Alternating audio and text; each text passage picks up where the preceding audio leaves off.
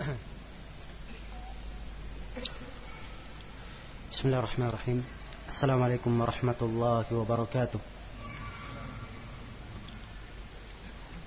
إن الحمد لله نحمده ونستعينه ونستغفره ونعوذ بالله من شرور أنفسنا وسيئات أعمالنا من يهده الله فلا مضل له ومن يضلل فلا هادي له.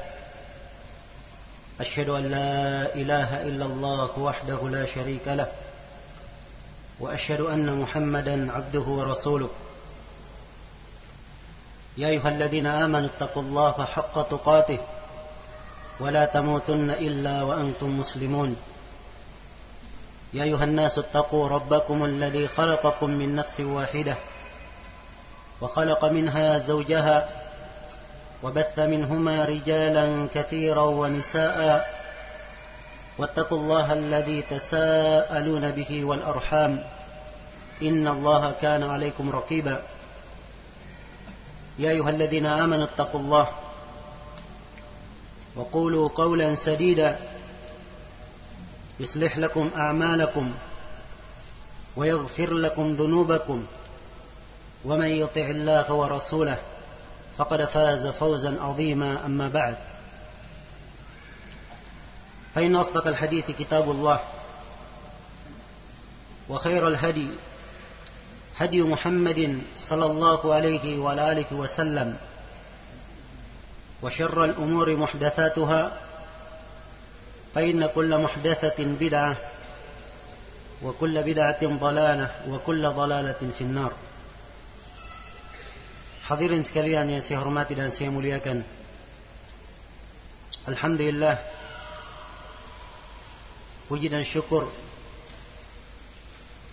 kita panjatkan kepada Allah Subhanahu wa taala yang memberikan kepada kita nikmat dan kesempatan sehingga kita semua dikumpulkan di masjid yang mulia ini salah satu rumah dari rumah-rumah Allah Subhanahu wa taala. Semoga Allah Subhanahu wa taala senantiasa melipat gandakan pahala dan kebaikan untuk kita semua.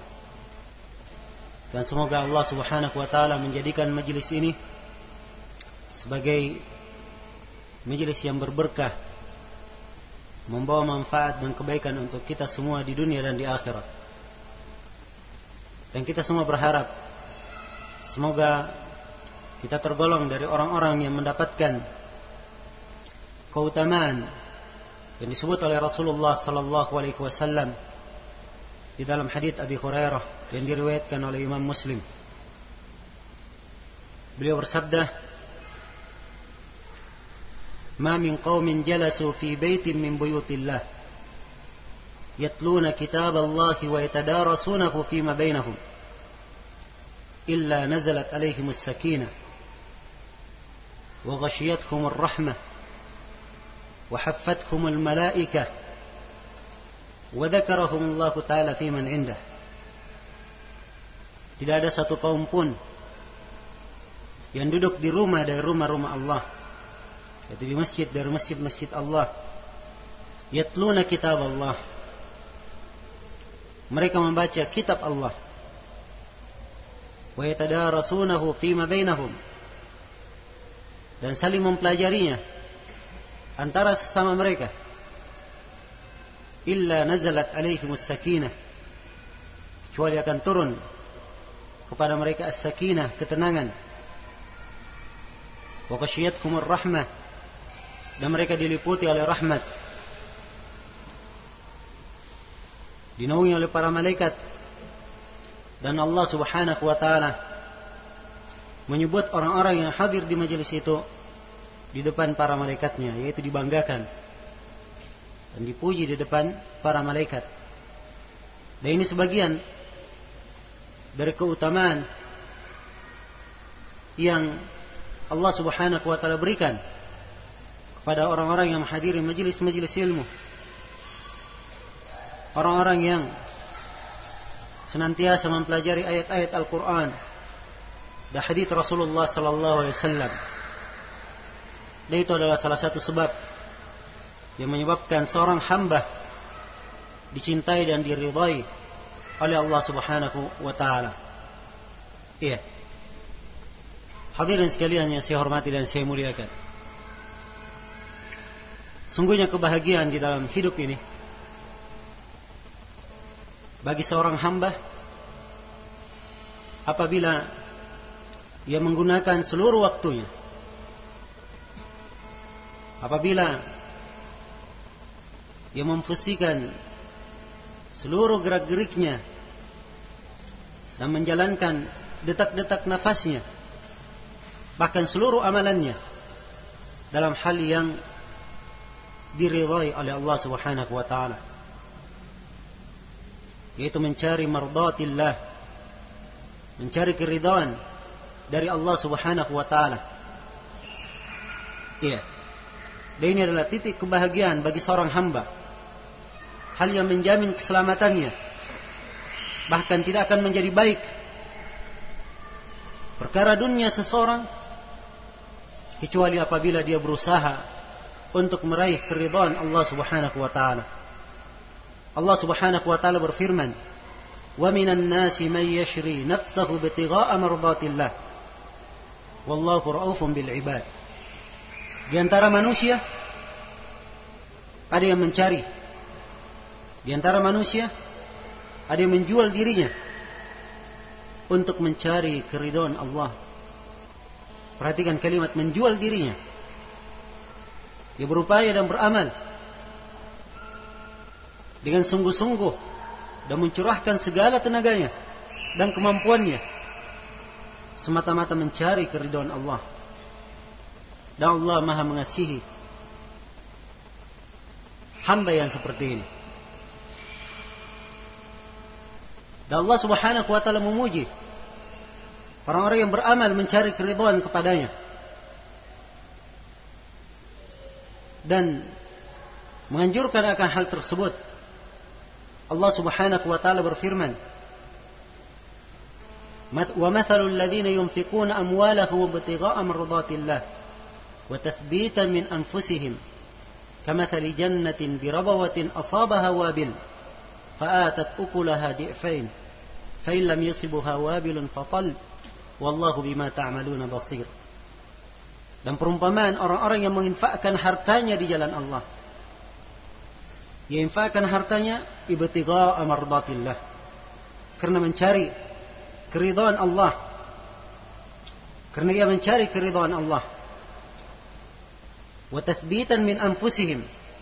Dan semata-mata tathbit untuk menguatkan diri-diri mereka. Maka itu perumpamannya kama tali habbatin atau kamathali jannatin perumpamannya seperti sebuah kebun birabawah di tempat yang tinggi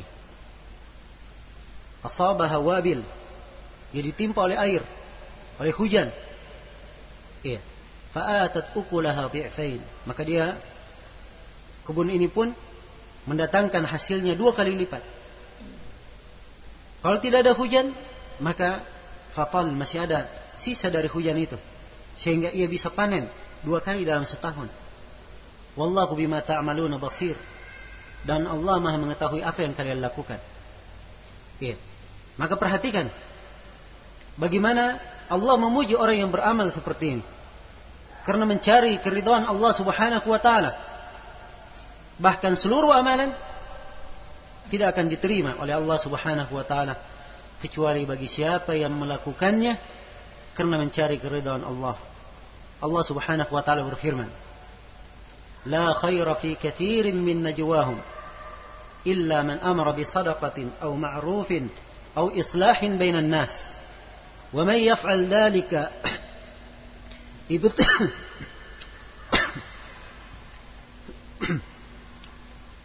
ومن يفعل ذلك ابتغاء مرضات الله فسوف نؤتيه أجرا عظيما tidak ada kebaikan pada kebanyakan pembicaraan mereka. Allah menafikan kebaikan dari kebanyakan pembicaraan manusia. Kecuali berkecualikan beberapa hal Siapa yang berbicara dengan ini, maka dia berbicara dengan kebaikan. Selain dari itu tidak ada kebaikan pada kebanyakannya. Kecuali man amara bi sadaqatin, kecuali orang yang memerintah untuk bersedekah. Atau ma'rufin atau dia memerintah dengan hal yang ma'ruf, hal yang baik. Atau islahin bainan nas atau dia memperbaiki mendamaikan antara manusia. Ya. Tapi ini kebaikan diberikan syarat. Siapa yang mengerjakan hal tersebut karena mencari keridhaan Allah, maka sungguh kami akan memberikan untuknya pahala yang sangat besar. Lagi-lagi disyaratkan harus mendapatkan keridhaan dari Allah Subhanahu wa taala. Dan pentingnya keridhaan dari Allah ini mencari hal yang diridhai dan dicintai oleh Allah harus diketahui bahwa syafaat pada hari kemudian tidak akan didapatkan kecuali bagi siapa yang diridai oleh Allah Subhanahu wa taala. Allah Subhanahu wa taala berfirman, "Wala yashfa'una illa liman irtada wa hum min khasyatihim mushfiqun." Dan mereka para malaikat tidak memberi manfaat, tidak memberi syafaat kecuali bagi siapa yang diridhai oleh Allah. Iya. Dan para malaikat ini adalah orang-orang yang sangat khasyah, sangat takut kepada Rabbnya. Nah, dan Allah terangkan bahwa syafaat tidak akan diterima. Tidak akan diterima oleh Allah Subhanahu wa taala sampai Allah ridha kepada orang yang memberi syafaat. Allah Subhanahu wa taala berfirman, "Yauma idzil la tanfa'u syafa'ah illa من أذن له الرحمن ورضي له قولا.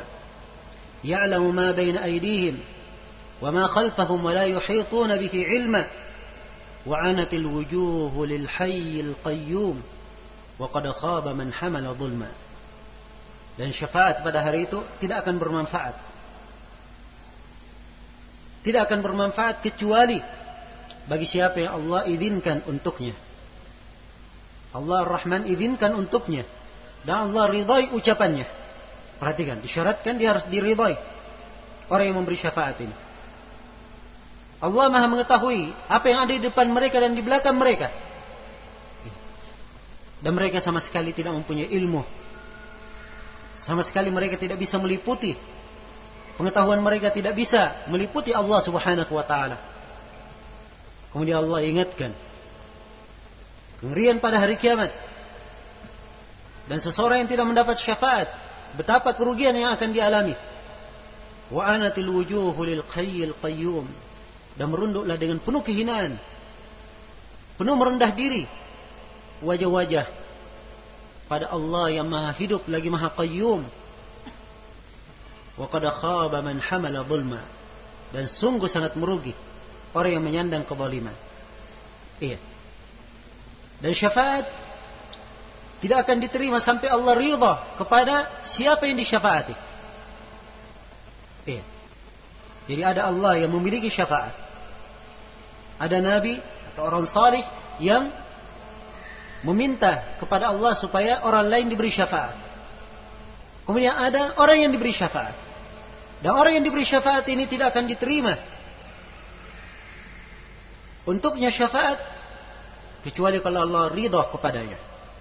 Allah berfirman wa kam min malakin fis samawat la tughni syafa'atuhum syai'an illa min ba'di an ya'dana Allah liman yasha'u wa yarda. Betapa banyak para malaikat. Ya, para malaikat salah satu yang diberikan izin oleh Allah untuk memberi syafaat. Meminta syafaat kepada Allah. Dan betapa banyak malaikat di langit. Syafaatnya tidak bermanfaat sama sekali. Kecuali setelah Allah izinkan untuk orang yang disyafaati. Dan Allah ridhai untuknya. Maka harus hamba tersebut adalah hamba yang diridhai oleh Allah Subhanahu wa taala. Iya. Dan hidup ini bagi seorang hamba adalah hidup yang hendaknya dibangun di atas keridhaan Allah Subhanahu wa taala beramal dengan apa yang dicintai dan diridhai oleh Allah iya tidak ada gunanya nikmat kecuali dibangun di atas hal itu karena itu Nabi Ibrahim alaihi salam tatkala beliau meminta memohon kepada Allah diberi nikmat keturunan. Iya. Fahabli min ladunka waliya. Ya Allah, berikanlah untukku dari sisimu wali, maksudnya keturunan. Yarithuni wa yarithu alu ya ala Ya'qub. Dia mewarisi saya dan mewarisi keluarga Yakub. Waj'alhu rabbi radiya. Dan jadikanlah dia wahai Rabbku sebagai hamba yang diridhai. Sebab tidak ada gunanya anak, tidak ada gunanya seorang apabila dia hidup tanpa keridhaan dari Allah Subhanahu wa taala. Iya. Dan pada hari kiamat kenikmatan yang paling besar yang didapatkan oleh seorang hamba melebihi masuknya ia di dalam sorga adalah tatkala ia diridhai oleh Allah Subhanahu wa taala. Disebut kenikmatan yang sangat besar. Iya. Diriwayatkan oleh Imam Al-Bukhari dan Imam Muslim Rasulullah sallallahu alaihi wasallam bersabda dalam sebuah hadis yang panjang kemudian Nabi bersabda thumma yaqul udkhulul jannata man ra'aitumuhu man ra'aitumuhu huwa khairul lakum ya. ra'aitumuhu fa huwa khairul lakum kemudian Allah berfirman kepada penduduk sorga masuklah kalian kepada sorga apa yang kalian lihat maka itulah kebaikan untuk kalian. Perintah penduduk sorga masuk dan mengambil berbagai kenikmatan di dalamnya. Iya. Kemudian penduduk sorga berkata, Rabbana a'taitana ma lam tu'ti ahadan minal alamin. Wahai Rabbku, wahai Rabb kami, sungguhnya engkau telah memberi kami sesuatu yang engkau tidak pernah berikan kepada seorang pun dari manusia. Iya. Dan ini perasaan setiap penduduk sorga. Tatkala ia diberi nikmat di dalam sorga, seakan-akan dia adalah orang yang paling banyak diberi nikmat. Tidak lagi orang yang lebih mendapat nikmat daripada dia. Iya. Maka Allah berfirman, "Lakum indi afdalu min hada." Maka Allah berfirman, untuk kalian di sisiku ada nikmat yang lebih afdal daripada sorga ini. Iya. Fayaquluna, Ya Rabbana, ayu syai'in afdalu min hadha. Maka penduduk sorga berkata, Wahai Rabb kami, sesuatu apa yang lebih berharga, lebih afdal daripada ini? Fayaqul, maka Allah berfirman, Ridaya fala askhatu alaikum ba'dahu abadan, yaitu keridhaanku kepada kalian. Sehingga kali, sehingga saya tidak akan murka kepada kalian setelahnya selama-lamanya. Ini adalah kenikmatan yang sangat besar bagi seorang hamba. Dan dia adalah suatu hal yang merupakan hajat di dalam kehidupan. Tidak akan tegak, tidak akan tegak hidup seorang hamba di dunia dan tidak pula di akhirat. Kecuali dia adalah hamba yang beramal di dunia dengan apa yang diridhai oleh Allah. Dia adalah hamba yang ridha kepada Allah dan diridhai oleh Allah Subhanahu wa taala. Iya. Dan dari doa yang diajarkan oleh Rasulullah sallallahu alaihi wasallam sebagaimana yang diriwayatkan oleh Ibnu Abi Asim dari Judhafa ibn Ubaid radhiyallahu taala anhu Nabi sallallahu alaihi wasallam mengajarkan doa As'aluka ar-ridha ba'da al-qada wa barda al-'aish ba'da al-maut wa laddat an-nazar ila wajhik والشوق إلى لقائك من غير ضراء مضرة ولا فتنة مضلة Di antara doa yang diajarkan oleh Nabi sebuah doa yang sangat agung. Nabi berdoa, ya Allah, sungguhnya saya memohon kepadamu keridhaan terhadap apa yang kamu tentukan, apa yang kamu takdirkan. Dan saya memohon kepadamu ketenangan hidup setelah mati. Dan saya memohon kepadamu keledatan melihat kepada wajahmu dan saya memohon kepadamu kerinduan untuk berjumpa denganmu tanpa ada bahaya yang membahayakan dan tanpa ada fitnah yang menyesatkan. Ini di antara doa yang sangat agung dari doa Rasulullah Sallallahu Alaihi Wasallam. Beliau memulai permohonan ridha kepada Allah. Dan ini adalah sebuah nikmat yang sangat besar apabila dimiliki dan Allah Subhanahu wa taala berikan kepada hamba. Karena itulah hadirin sekalian yang saya hormati dan saya muliakan. Gunakanlah hidup ini untuk mencari keridhaan Allah Subhanahu wa taala. Dan alhamdulillah Allah Subhanahu wa taala telah menjelaskan sebab-sebab perkara-perkara yang apabila dilakukan oleh seorang hamba maka Allah akan ridha kepadanya. Dan Rasulullah sallallahu alaihi wasallam juga telah menerangkan sejumlah perkara, sejumlah sebab yang apabila dilakukan oleh seorang hamba, maka dia pasti adalah hamba yang diridhai oleh Allah Subhanahu wa taala. Iya. Di antara sebab-sebab tersebut yang pertama adalah hadis yang diriwayatkan oleh Imam Muslim dari Abi Hurairah radhiyallahu taala anhu. Rasulullah sallallahu alaihi wasallam bersabda, "Inna Allah yarda lakum thalathan wa yakrahu lakum thalatha." فيرضى لكم أن تعبدوه ولا تشركوا به شيئا وأن تعتصموا بحبل الله جميعا ولا تفرقوا ويكره لكم قيل وقال وكثرة السؤال وإضاعة المال إيه. Rasulullah sallallahu alaihi wasallam bersabda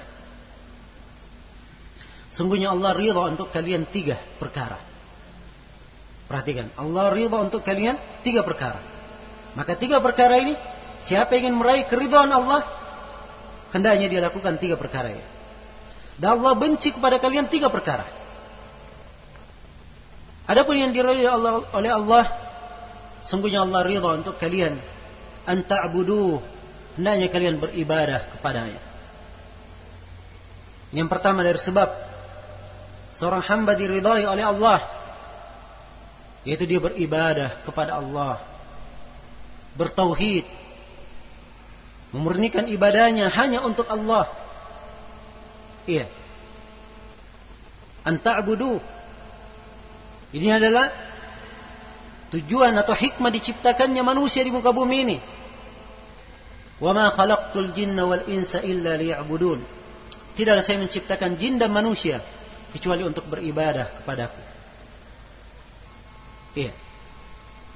Dan ibadah ini pula yang diserukan oleh para nabi dan para rasul. Walaqad ba'atna fi kulli ummatin rasula an i'budullaha wajtanibut taghut. Sungguh kami telah mengutus pada setiap umat seorang rasul untuk menyerukan kepada kaum, menyerukan kepada manusia, an i'budullah. Hendaknya kalian beribadah hanya kepada Allah. Wajtanibut tagut dan tinggalkanlah tagut segala yang diibadahi selain daripada Allah. Iya. Ibadah ini adalah perintah dan syarat keislaman seorang hamba.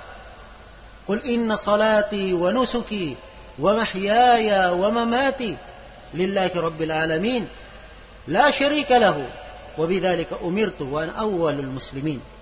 Sungguhnya salatku, hidupku, matiku. Sungguhnya salatku, nusukku, sembelihanku atau nusuk bisa bermakna ibadahku.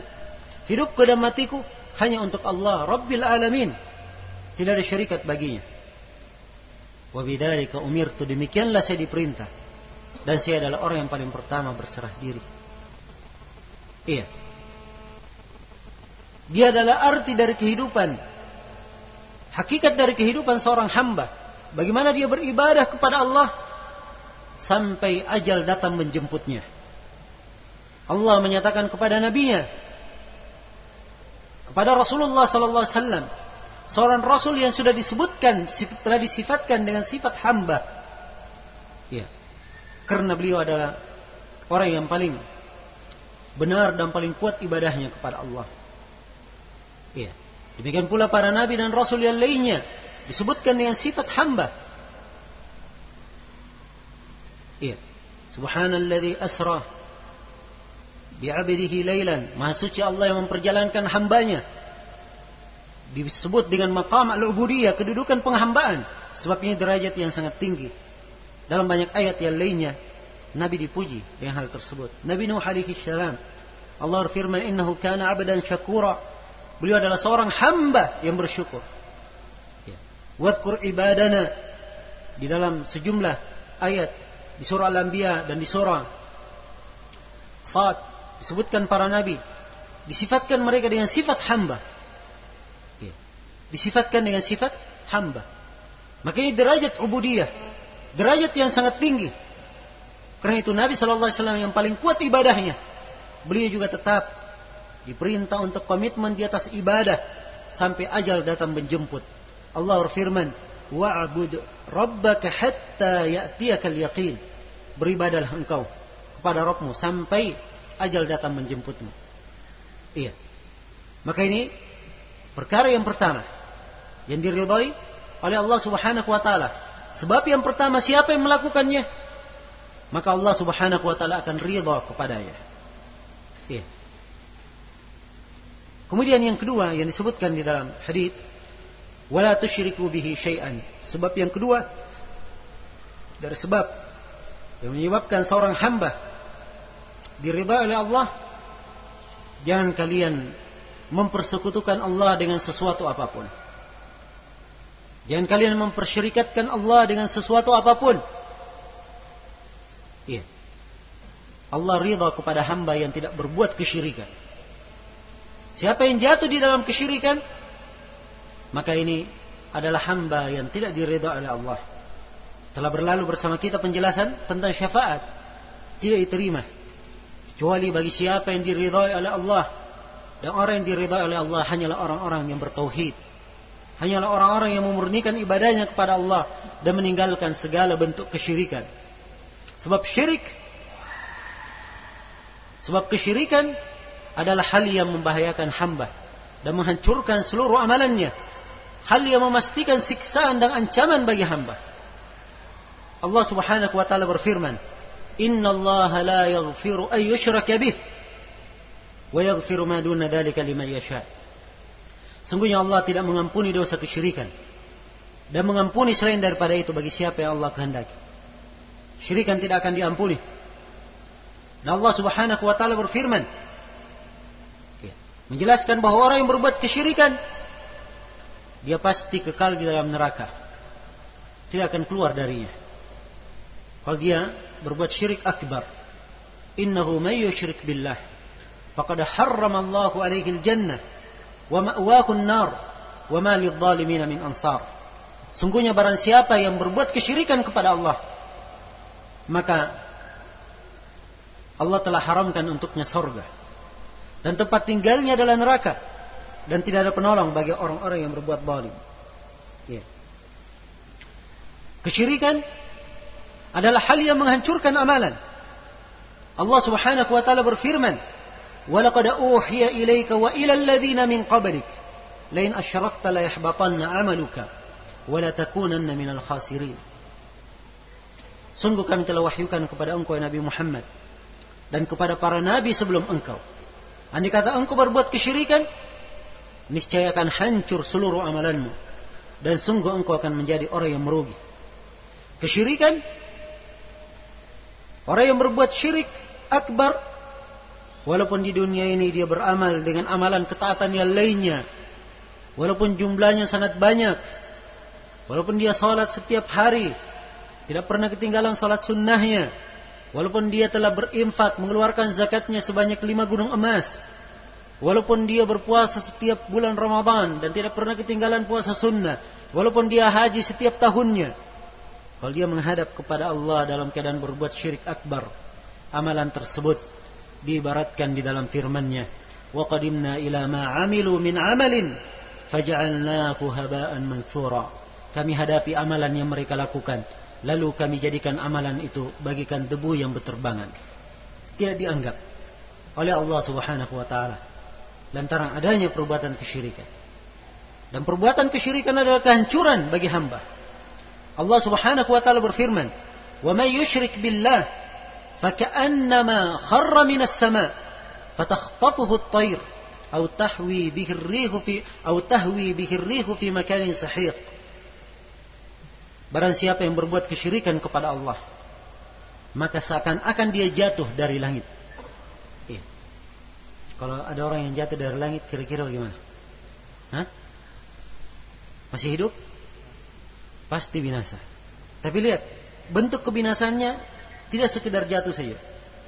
Seakan-akan dia jatuh dari langit. Ya. Kemudian dia disambar oleh burung, dihempaskan. Sehingga lebih kuat lagi terjatuhnya. Atau dihempaskan oleh angin ke tempat yang sangat jauh. Perhatikan. Bagaimana bahaya dari kesyirikan.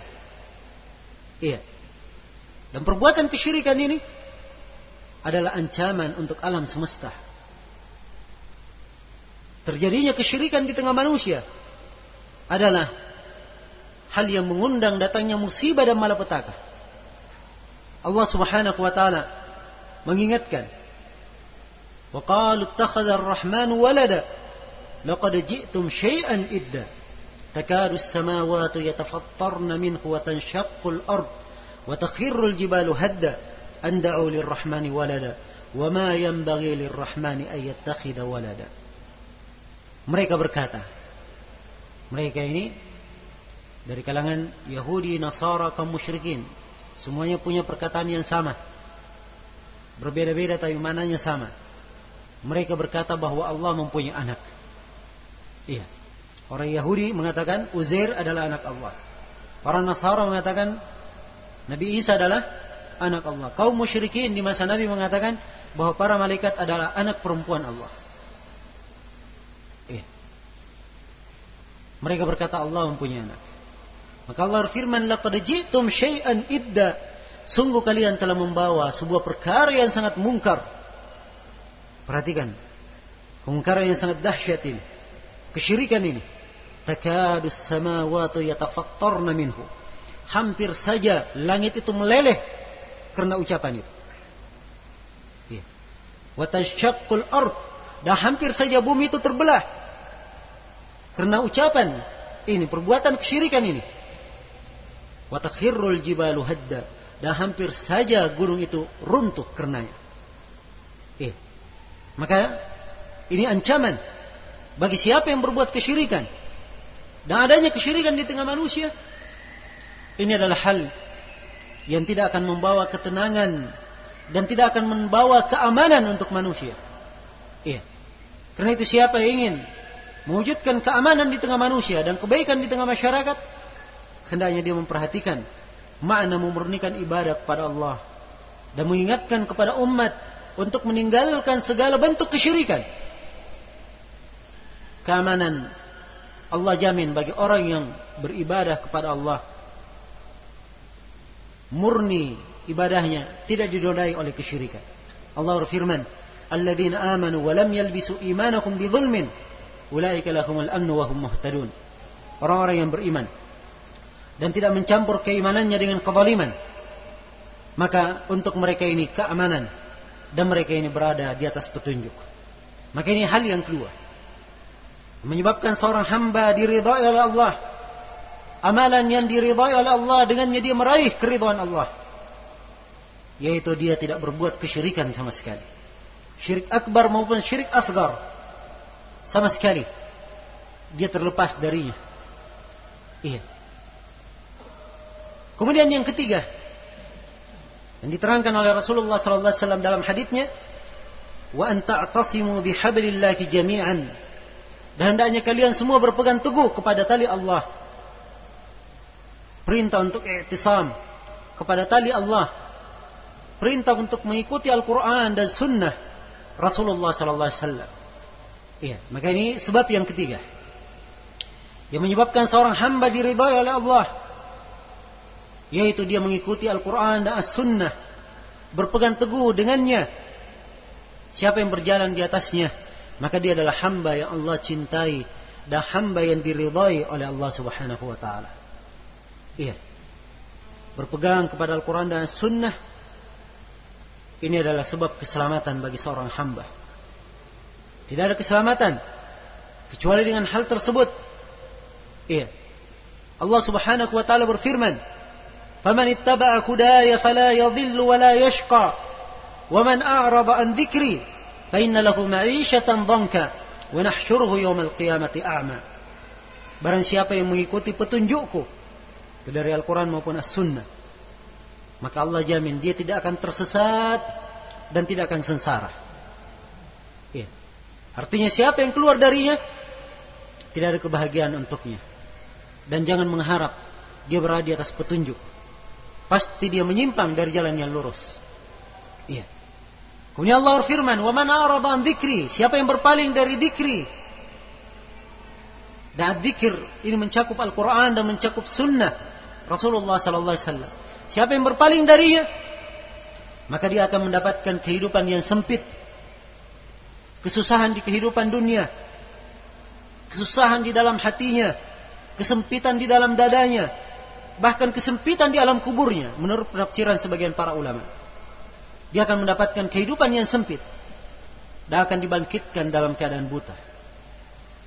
Perhatikan dibangkitkan dalam keadaan buta.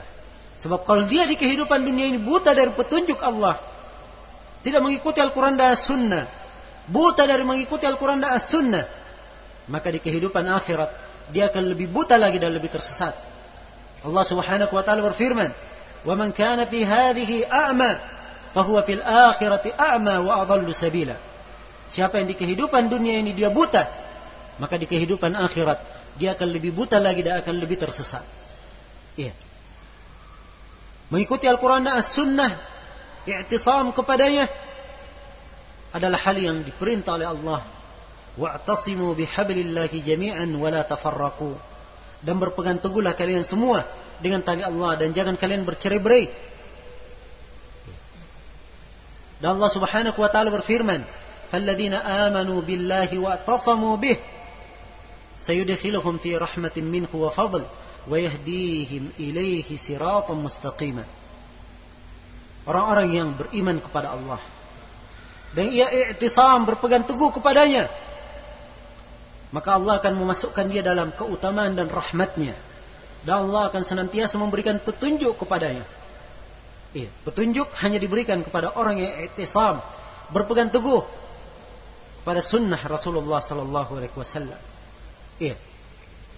Karena itu Nabi Shallallahu Alaihi Wasallam bersabda dalam hadits Abi Hurairah yang diriwayatkan oleh Imam Malik, Al Hakim dan selainnya, dihasankan oleh Syekh Al Albani, Nabi bersabda, "Taraktu fikum syai'aini lan tadhillu ba'dahuma kitab Allah wa sunnati." Saya tinggalkan kepada kalian dua perkara. Kalian tidak akan sesat selama-lamanya setelah kalian berpegang dengan dua perkara itu. Yaitu kitab Allah dan sunnahku. Sebaliknya siapa yang berpaling dari Al-Quran dan As-Sunnah. Ini adalah sebab datangnya kemurkaan Allah. Hal yang menyebabkan dia mendapatkan siksaan. Hal yang menyebabkan dia mendapat fitnah di kehidupan dunia dan di kehidupan akhirat. Iya. Allah Subhanahu wa taala mengingatkan, "Falyahdharil ladzina yukhalifuna an amri an tusibakum fitnah atau yusibakum adzabun alim." Hendaknya berhati-hati Orang yang menyelisih perintah Rasul, dia akan ditimpa oleh sebuah fitnah atau ditimpa oleh siksaan yang pedih atau ditimpa oleh siksaan yang pedih. Dan Rasulullah sallallahu alaihi wasallam bersabda dalam hadis yang diriwayatkan oleh Imam Ahmad dan selainnya. Beliau menyatakan waju'ila dzallatu was-sagharu ala man khalafa amri dan telah dijadikan kehinaan dan kerendahan bagi siapa yang menyelisih perintah. Bagi siapa yang menyelisih perintahku.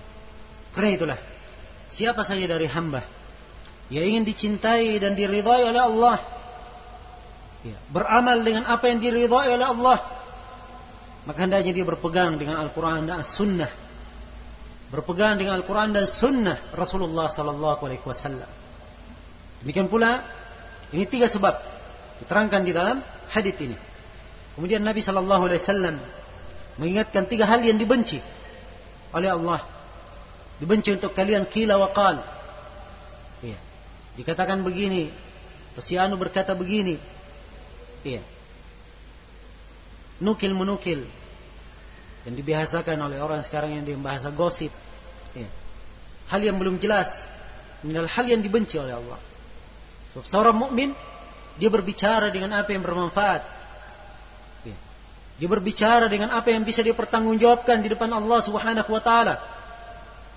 Sebab setiap kalimat diperhitungkan. Setiap kalimat akan dipertanyakan. Bahkan kadang satu kalimat bisa menyeret seseorang ke dalam neraka yang sangat jauh sekali. Iya. Nabi sallallahu alaihi wasallam ingatkan dalam hadis Abi Hurairah diriwayatkan oleh Imam Al-Bukhari dan Imam Muslim Innal 'abda la yatakallamu bi kalimatin la yatabayyanu fiha yazillu biha ila an-nar ab'ada ma bainal masyriq wal maghrib. Sungguhnya seorang hamba kadang dia berbicara dengan sebuah kalimat. Dia tidak perjelas kalimat tersebut. Maka kalimat ini menyeret dia ke dalam neraka jauhnya sejauh timur dan barat. Diseret ke dalam neraka jauhnya sejauh timur dan barat. Bayangkan, karena satu kalimat. Ya. Ini hal yang dibenci oleh Allah. Kila wa qal.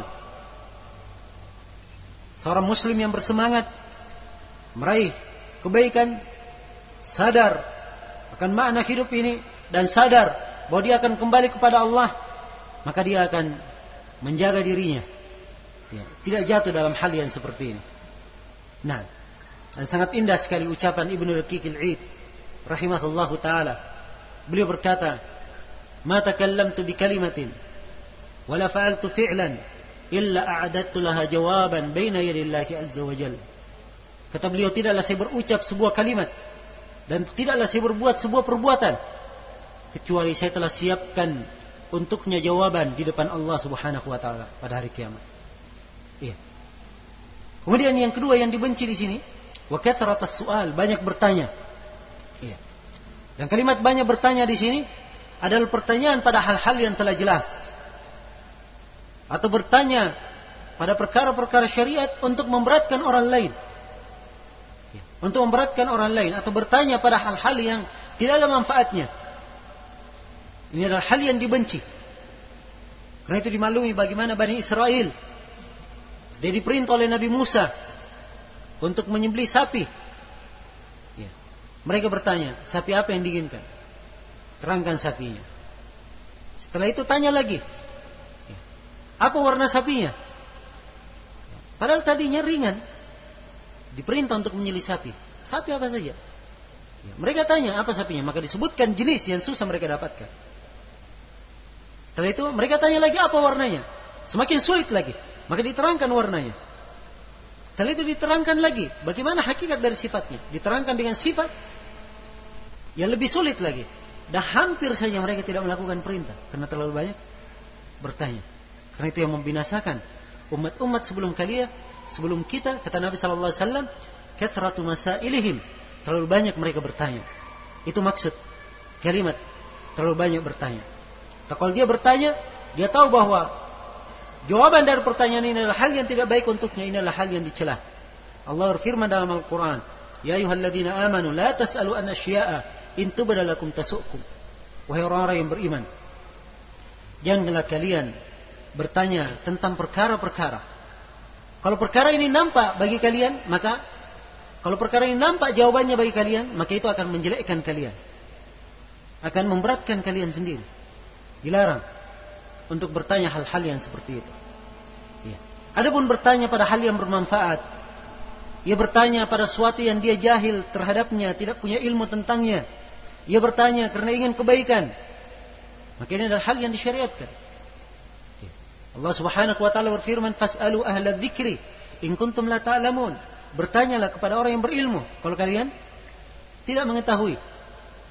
Kemudian hal yang ketiga yang disebutkan di sini dan dibenci oleh Allah di dalam hadis ini adalah idha'at al-mal.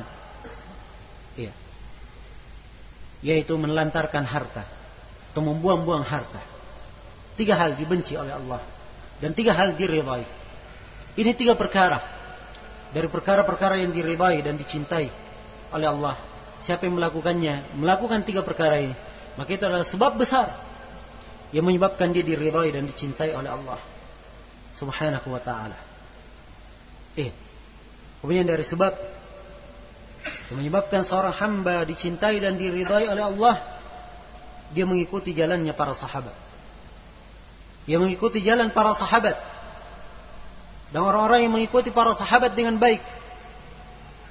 Sebab Allah Subhanahu wa taala berfirman dalam Al-Qur'an, wassabikuna al-awwaluna minal muhajirina wal ansar walladzina ittaba'uuhum bi ihsan رضي الله عنكم ورضوا عنه وأعد لكم جنات تجري تحتها الأنهار خالدين فيها أبدا ذلك الفوز العظيم orang-orang yang terdahulu lagi pertama dari kalangan muhajirin dan al-ansar dua golongan sahabat yang dipuji Ya. Kemudian yang dipuji setelahnya adalah orang-orang yang mengikuti mereka dengan ihsan.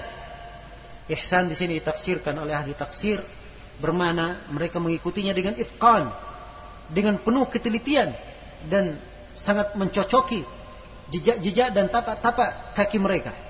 Iya. Bi ihsan. Maka orang para sahabat ini dari kalangan muhajirin dan ansar, dan orang yang mengikuti mereka dengan baik, Allah sebutkan untuknya keutamaan. Yang pertama Allah ridha kepada mereka. Menunjukkan siapa yang mengikuti jalannya para sahabat maka dia adalah orang-orang yang apa? Diridhai oleh Allah. Adalah orang yang diridhai oleh Allah Subhanahu wa taala. Waradu'an dan mereka juga ridha kepada Allah. Iya. Sebab hamba yang tidak ridha kepada Rabbnya ini adalah hamba yang keluar dari mana keimanan. Keluar dari mana? Keimanan. Ya, dan keluar dari mana hamba yang diridhai. Jadi keharusan kalau Allah ridha kepadanya, berarti hamba itu juga ridha kepada Allah Subhanahu wa taala. Dan Allah siapkan untuknya sorga-sorga, mengalir di bawahnya sungai-sungai. Mereka kekal di dalamnya selama-lamanya. Dan itulah keberuntungan yang sangat besar. Ya. Perhatikan di dalam ayat yang mulia ini. Bagaimana dijadikan sebab keridhaan dengan mengikuti jalannya para sahabat. Mengikuti jalan orang-orang yang mengikuti mereka dengan baik dari kalangan as-salaf. Rahimakumullah ta'ala. Iya. Karena itu mengikuti jalan as-salaf.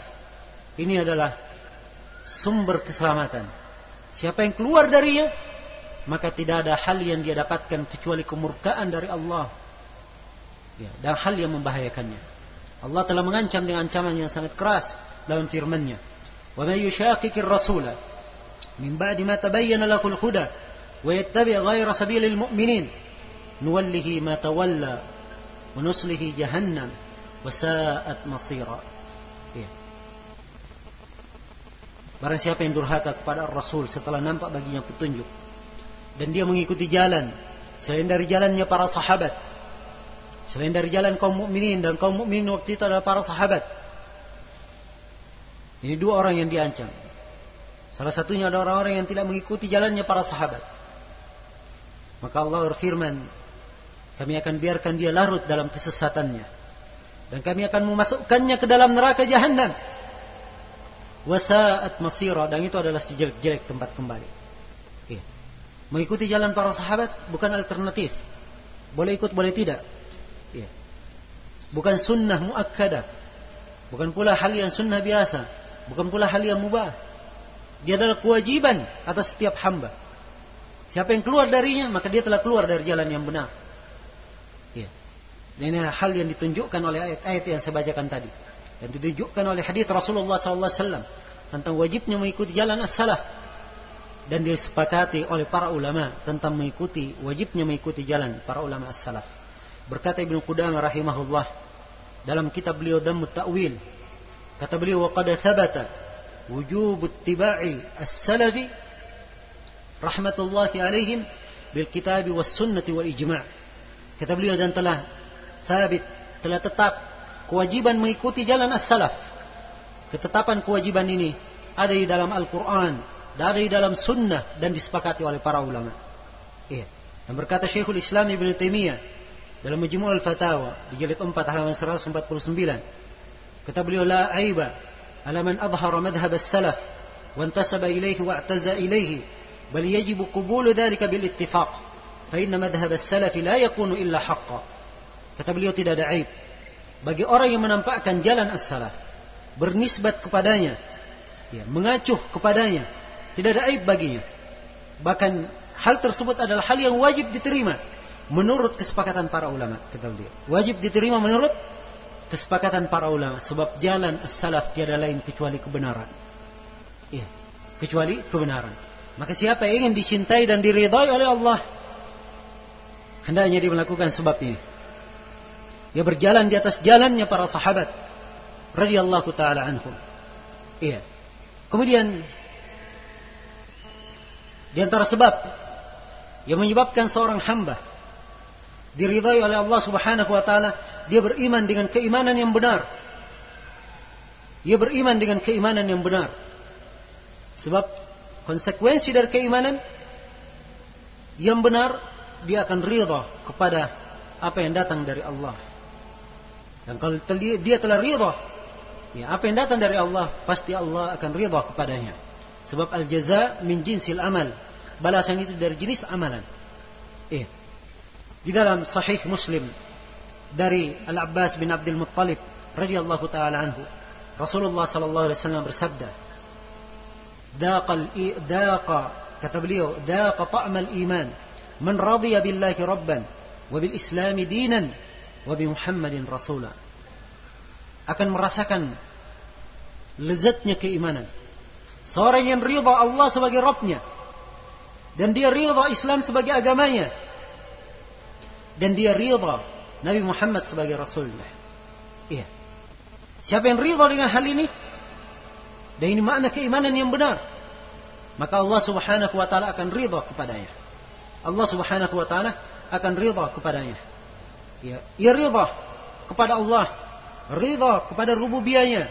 Ridha kepada uluhiyahnya. Dialah satu-satunya yang diibadahi dan disembah. Dia ridha kepada Allah, mengimani seluruh nama-nama dan sifatnya. Ridha kepada hukum dan agama Allah. Dia ridha kepada takdir dan ketentuan Allah. Fala wa rabbika la yu'minun hatta yuhakkimuka fima shajara bainahum. Thumma la yajidu fi anfusihim harajan mimma qadait wa yusallimu taslima. Tidak demi Rabbmu.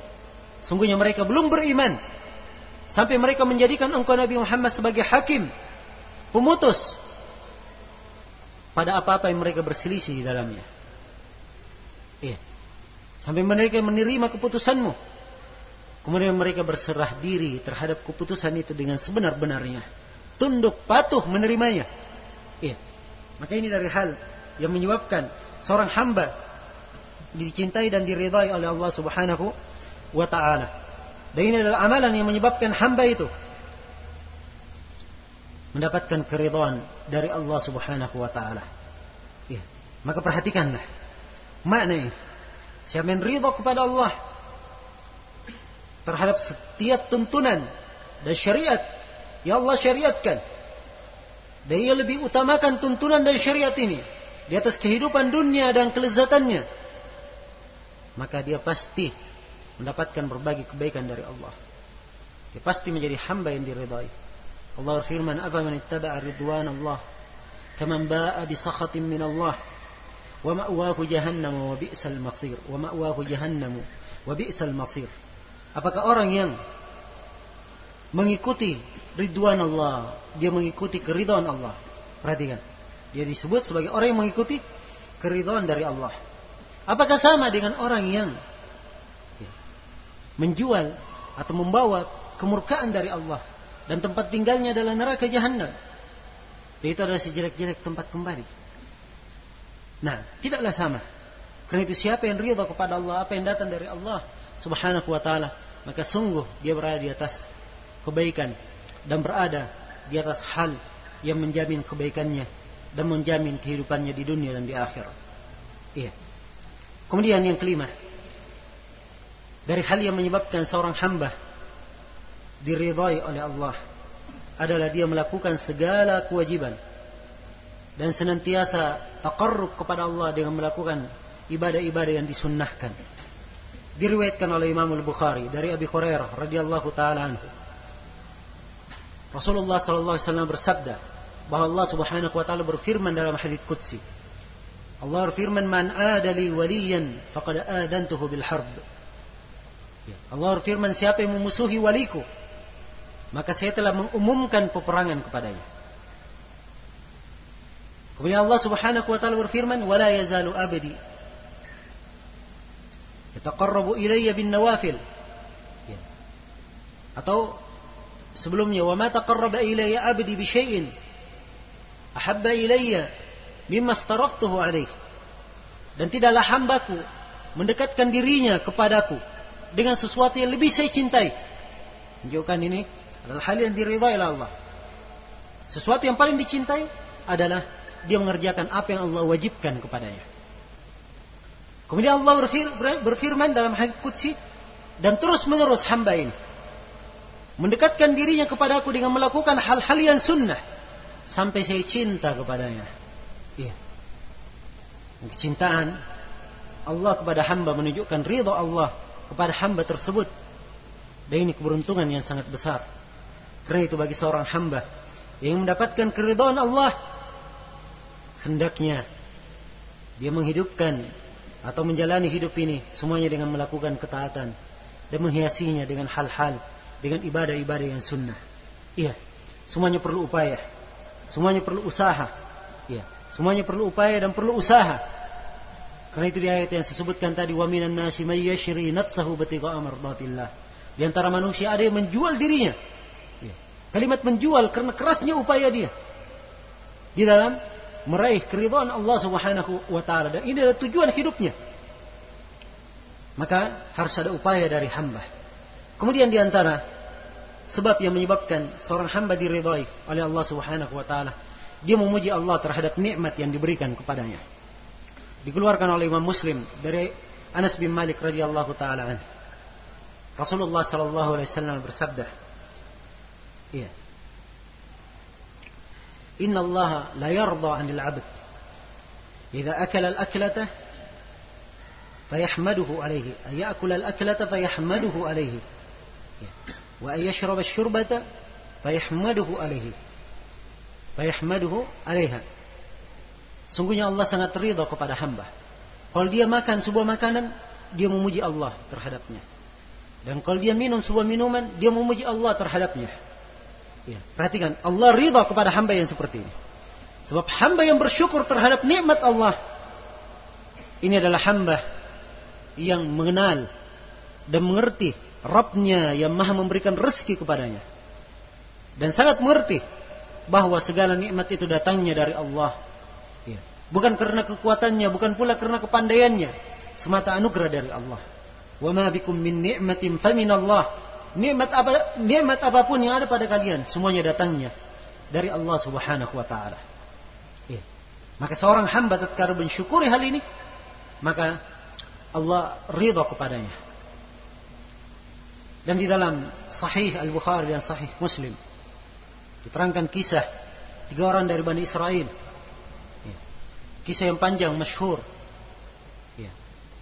Ada satu orang dia ditimpa dengan penyakit sofak. Ada belang-belang di kulitnya. Ada satu orang ditimpa dengan penyakit di kepalanya. Ya. Sehingga rambutnya tidak bisa tumbuh. Ada yang ketiga, Allah uji dia tidak bisa melihat. Ya, tiga orang dari Bani Israel. Maka Allah menguji tiga orang ini.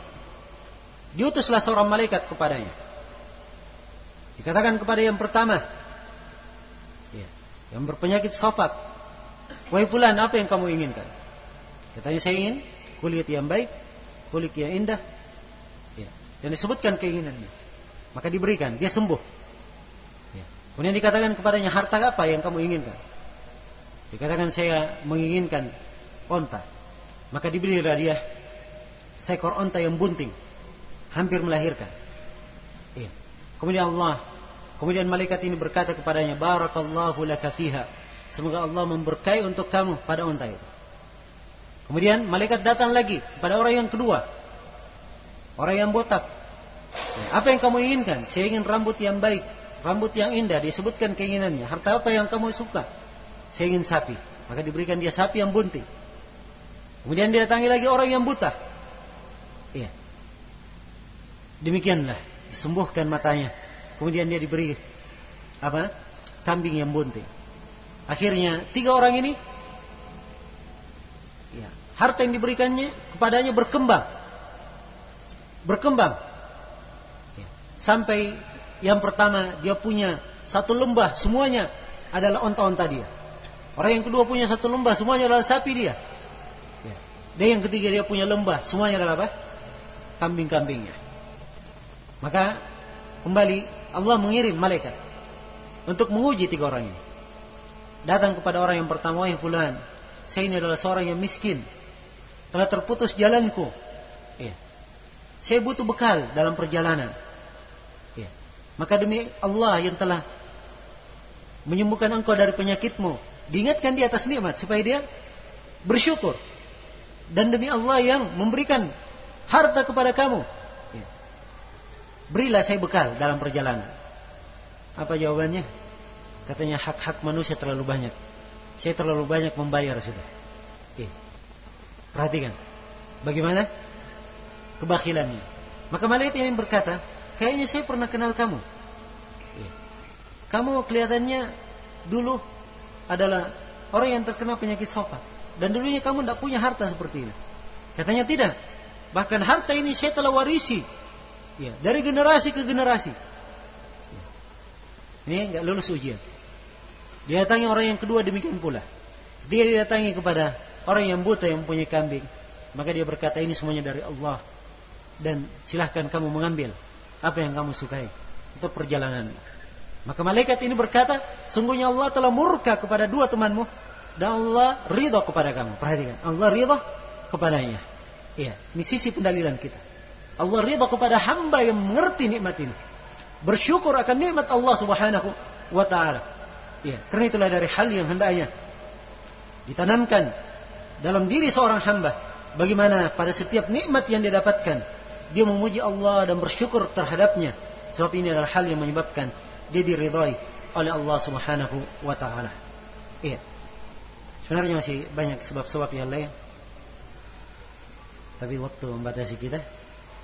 Maka ini gambaran-gambaran global. Iya. Mengingatkan kepada kita arti dan makna kehidupan ini.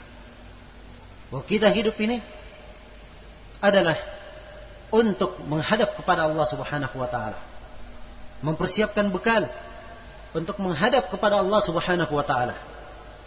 Karena itulah hadirin sekalian yang saya hormati yang saya muliakan. Mari kita semua bersegera berlomba-lomba untuk meraih keridhaan Allah Subhanahu wa taala. Menempuh segala sebab yang menyebabkan Allah Subhanahu wa taala ridha kepada kita. Iya. Dan amalan seorang hamba itulah yang menyelamatkannya di kehidupan dunia ini. Itulah yang menyelamatkannya di kehidupan dunia ini. Diriwayatkan oleh Imam Al-Bukhari dan Imam Muslim dari Ubadah bin Samit. Rasulullah sallallahu alaihi wasallam bersabda, "Man ahabba Allah liqa'ah." Ya.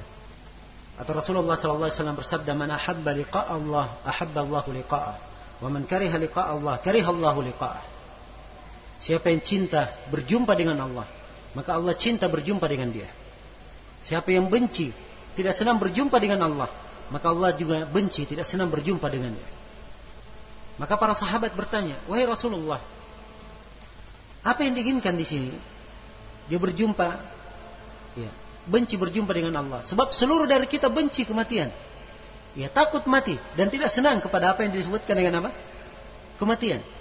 Maka Nabi Shallallahu Alaihi Wasallam berkata bukan itu yang diinginkan, tapi yang diinginkan seorang mukmin di sakaratul maut dia akan diberi kabar gembira dengan rahmat Allah dan Allah ridha kepadanya. Perhatikan. Dengan rahmat Allah, busyira bi rahmatihi wa ridwani. Ya. Allah telah diberikan kabar gembira kepadanya dengan rahmat Allah dan keridhaan Allah kepadanya. Maka tatkala ia tahu Allah rahmatinya dan ridha kepadanya, ia pun sangat cinta untuk berjumpa dengan Allah. Maka seketika itu, ya, kalau ia dalam keadaan seperti ini, Allah cinta untuk berjumpa dengannya. Ya. Sebaliknya seorang yang kafir, ya, dia akan diberi kabar gembira dengan siksaan Allah dan kemurkaan Allah. Ya. Tatkala dia tahu seperti ini, dia benci. Dia tidak senang untuk berjumpa dengan Allah. Maka Allah benci berjumpa dengannya. Ya. Karena itu siapa yang ingin berjumpa dengan Allah, cinta berjumpa dengan Allah, siapkan amalan-amalan yang dengannya dia mendapatkan keridhaan dari Allah Subhanahu wa taala. Ya. Dan Rasulullah sallallahu alaihi wasallam juga mengingatkan di dalam sahih Bukhari. Rasulullah sallallahu alaihi wasallam bersabda, "Idza wudi'atil janazah idza wudi'atil janazah" ya, fahtamalahu ar-rijal atau fahtamalaha ar-rijal ala anaqihim. Apabila jenazah telah diletakkan, kemudian dibawa oleh orang-orang di atas punggungnya, qalat maka in kanat salihah kalau jenazah ini adalah jenazah yang salihah, dia berkata apa? qaddimuni, qaddimuni, segerakan saya, segerakan saya. Kalau jenazahnya salih, segerakan saya. Dia ridha dengan hal tersebut. Sebaliknya, ya. kalau jenazahnya adalah jenazah yang tidak salih, dia berkata, Aina tadhabuna biha? Ya. Ingin ke mana kalian membawa jenazah ini? Dia berteriak ya, dengan suara yang didengar oleh seluruh segala sesuatu kecuali manusia. Dia kata manusia mendengarkan teriakan jenazah ini dia akan pingsan. Dia akan tersungkur pingsan mendengarkannya. Nah, maka hendaknya ini adalah hal-hal yang hendaknya kita pikirkan dalam kehidupan. Ya.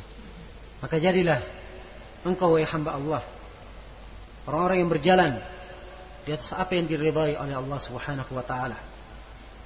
Ya. Teruslah berjalan. Dan ingat, siapa yang berjalan di atas hal yang diridhai oleh Allah, dia pasti akan bergembira dengan itu. Dan ingatlah selalu keberadaan kita tatkala kita menghadap kepada Allah. Allah Subhanahu wa taala menyebutkan satu golongan dari manusia. Ya. Kita tidak tahu apakah kita termasuk dari golongan ini atau tidak.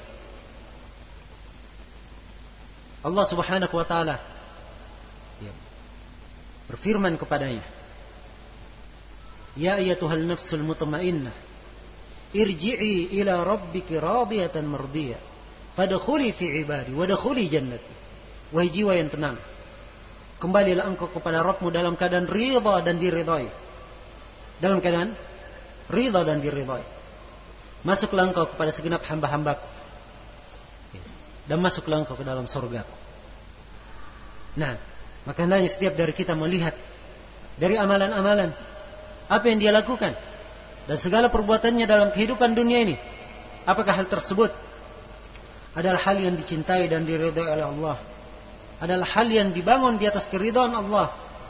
Ya, merupakan sebab Allah ridha kepadanya atau tidak.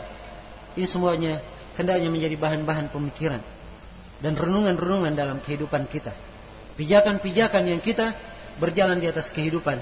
Semoga Allah Subhanahu wa taala memberkahi kita semua dan melipat gandakan pahala untuk kita semua. Ini mungkin yang saya bisa sampaikan untuk pertemuan malam ini. Atas segala macam kekurangan mohon dimaafkan. سبحانك اللهم وبحمدك أشهد أن لا إله إلا أنت أستغفرك وأتوب إليك والحمد لله رب العالمين والسلام عليكم ورحمة الله وبركاته